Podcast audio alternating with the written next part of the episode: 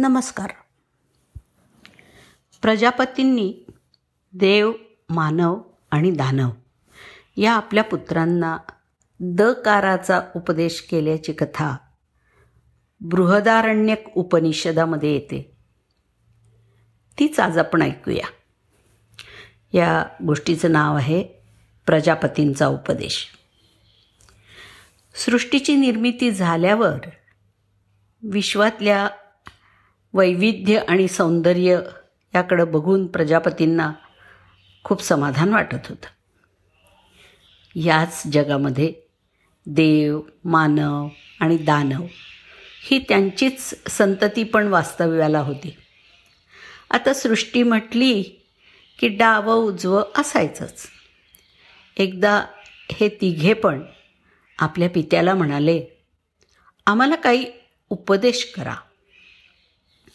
तेव्हा प्रजापतींच्या मनात विचार आला की सतत सहवासात राहिल्याशिवाय मला त्यांचं आचरण खऱ्या अर्थाने समजून घेता येणार नाही. आणि ते कळल्याखेरीज यांना उपदेश काय करणार? तेव्हा प्रजापती म्हणाले ठीक आहे. तुम्ही शिष्य या नात्याने एक वर्ष माझ्याजवळ वास्तव्य करा. मगच मी तुम्हाला उपदेश करीन. मग देव मानव दानवांनी ते मान्य केलं. आणि या एक वर्षाच्या काळामध्ये त्यांनी तप केलं आणि आपल्या पित्याची मनापासून सेवा केली. वर्ष संपलं आणि त्यांना उपदेश करायची वेळ आली. प्रजापती विचार करायला लागले या तिघांच्या वृत्ती भिन्न आहेत. पण मला यांना सारखाच उपदेश द्यायचा आहे. मग तो काय बरं देता येईल? देव उपभोग प्रिय आणि सौंदर्य लोलू. त्यांच्यात विलासीपणा होता. मानव कष्टाळू. मात्र त्याला धनाचा लोभ होता. आणि दानव हा बलसंपन्न पण अहंकारामुळे क्रोधी आणि हिंसक झाला होता. प्रजापतींनी त्यांना एकाक्षरी उपदेश देण्याचं ठरवलं. बघूया हां काय आहे तो उपदेश. प्रजापतींनी प्रथम देवांना जवळ बोलवलं आणि म्हणाले द हा तुम्हाला उपदेश. आणि पुढे त्यांना विचारलं की तुम्हाला या उपदेशाचा अर्थ कळला का? यावर विचार करून देव म्हणाले हो कळला. आम्ही उपभोग प्रिय असल्यामुळे इंद्रिय दमन करा. हा तुमचा उपदेश आहे. आम्ही मनसंयमन करून इंद्रिय दमन करू.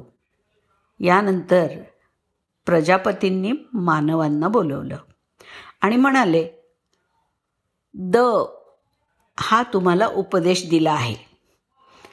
त्याचा अर्थ समजला का? त्यावर मानव म्हणाले हो. स्वभावताच लोभी असणाऱ्या आम्हाला दान करा. असं तुम्ही सुचवता आहात. गरजेपेक्षा जास्त असलेलं धन मृत्यूसमयी इथंच ठेवून जावं लागतं. तर मग लोभ कशाला? आम्हाला आमची चूक कळली आहे. आम्ही लोभ कमी करून लोकहितार्थ दान करू. आता प्रजापतींच्या जवळ जाण्याची दानवांची वेळ आली. दानव जवळ जाताच त्यांनाही आशीर्वाद देऊन प्रजापतींनी द अक्षराचाच उपदेश केला आणि विचारलं तुम्ही याचा अर्थ जाणलात का? तेव्हा दानव म्हणाले दया करा असं तुम्ही स्वभावताच क्रूर असलेल्या आम्हाला सांगताय. आमच्यातला दोष आमच्या लक्षात आला आहे. आम्ही दया करायचा प्रयत्न करू. देव मानव आणि दानव यांनी द काराचा उपदेश योग्य प्रकारे समजून घेतला. याविषयी प्रजापतींना फार समाधान वाटलं. उपलब्ध समृद्धीमुळे उपभोगाची चटक लागलेल्या देवांनी इंद्रिय दमन करावं लोभी स्वभाव सोडून मानवांनी दानी वृत्ती अंगीकारावी आणि क्रूर कर्म करणाऱ्या राक्षसांनी विचारी होऊन मनात दयाभाव बाळगावा.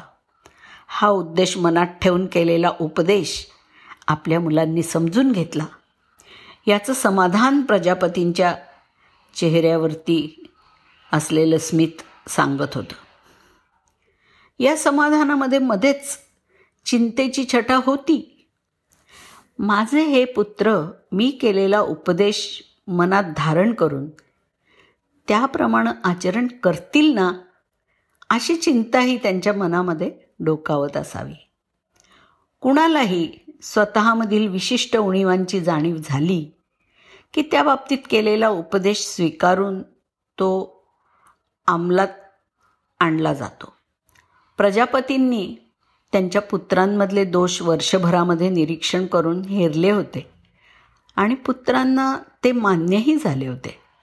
तेव्हा आपली मुलं उपदेशाचा विचार करून त्याप्रमाणे वागतील असा त्यांना विश्वास वाटला.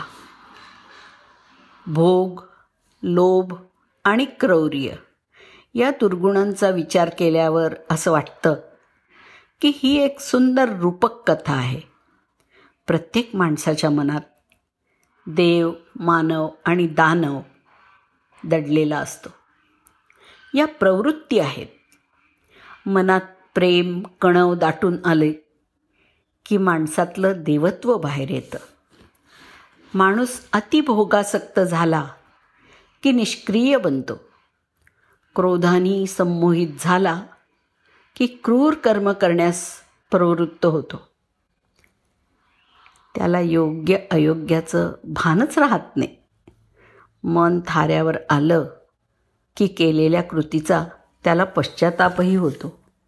या सर्व भावना संयमाने व्यक्त करण्यातच मनुष्यपण आहे हेच आपल्याला ही कथा सांगते. नमस्कार.